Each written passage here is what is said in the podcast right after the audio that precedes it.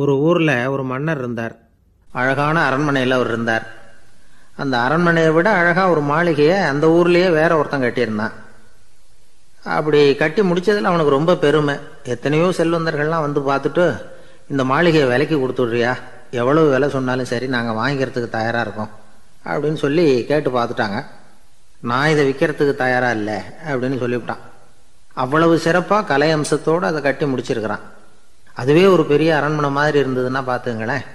சுற்றிலும் அழகான பூந்தோட்டம். ஒரு நாள் அவன் எங்கேயோ வெளியூர் போயிட்டு திரும்பி வந்துக்கிட்டு இருக்கிறான்.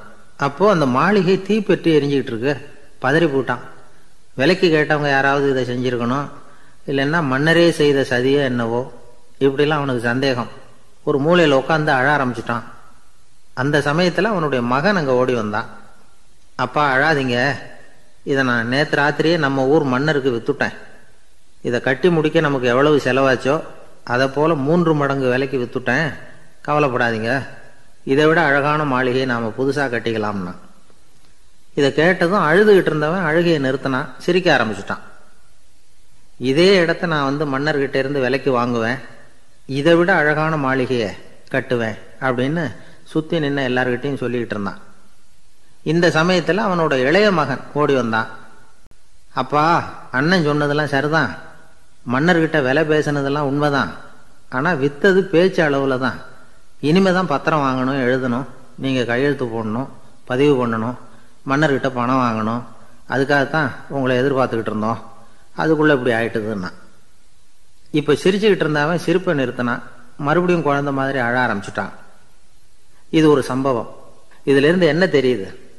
அந்த அழகான மாளிகை தன்னுடையது அப்படின்னு நினைக்கும் பொழுது அவனுக்கு அழுகை வந்தது. அது தன்னுடையது இல்லை அப்படின்னு நினைக்கிற போது சிரிப்பு வந்தது. மறுபடியும் அது தன்னுடையது தான் அப்படிங்கிற உணர்வு வரும்பொழுது அழுகை. எது எதிலிருந்து நீ நீங்கி இருக்கிறாயோ அது அதிலிருந்து உனக்கு துன்பம் இல்லை அப்படிங்கிறார் திருவள்ளுவர். இந்த உடம்பு என்னுடையதில்லை அப்படிங்கிற உணர்வு வந்துட்டா அது ஒரு பெரிய நிலை. அந்த நிலை வந்து வரணும். எல்லாத்தையும் பயன்படுத்திக்கலாம், ஆனால் பற்றில் விழுந்துடக்கூடாது. உலகத்தில் இருங்கள், ஆனால் உலகத்தவராக இருக்காதீர்கள்.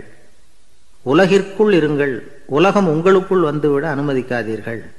விலகி இருங்கள், விழித்திருங்கள், மௌனமாய் பார்த்திருங்கள் அப்படிங்கிறது சான்றோர் கருத்து. செய்ய வேண்டிய கடமையிலிருந்து விலகி இருக்கிறவர்கள் நம்மகிட்ட நிறைய பேர் உண்டு. அப்படிப்பட்ட ஒருத்தர் டாக்டர்கிட்ட போனார். டாக்டர், நான் ஒரு கவர்மெண்ட் ஆஃபீஸில் வேலை பார்க்குறேன், எனக்கு ஒரே அசதியாக இருக்குது, என்னை சோதிச்சு பாருங்கள், ஆலோசனை சொல்லுங்கள் ஏதாவதுன்னார். டாக்டர் அவரை பரிசோதனை பண்ணி பார்த்துட்டு சொன்னார், இதோ பாரு, உனக்கு இப்போ தேவைப்படுறது முழு ஓய்வு, நீ எவ்வளவு சீக்கிரமாக ஆஃபீஸுக்கு போறியோ அவ்வளவுக்கு உனக்கு நல்லது அப்படின்னாராம்.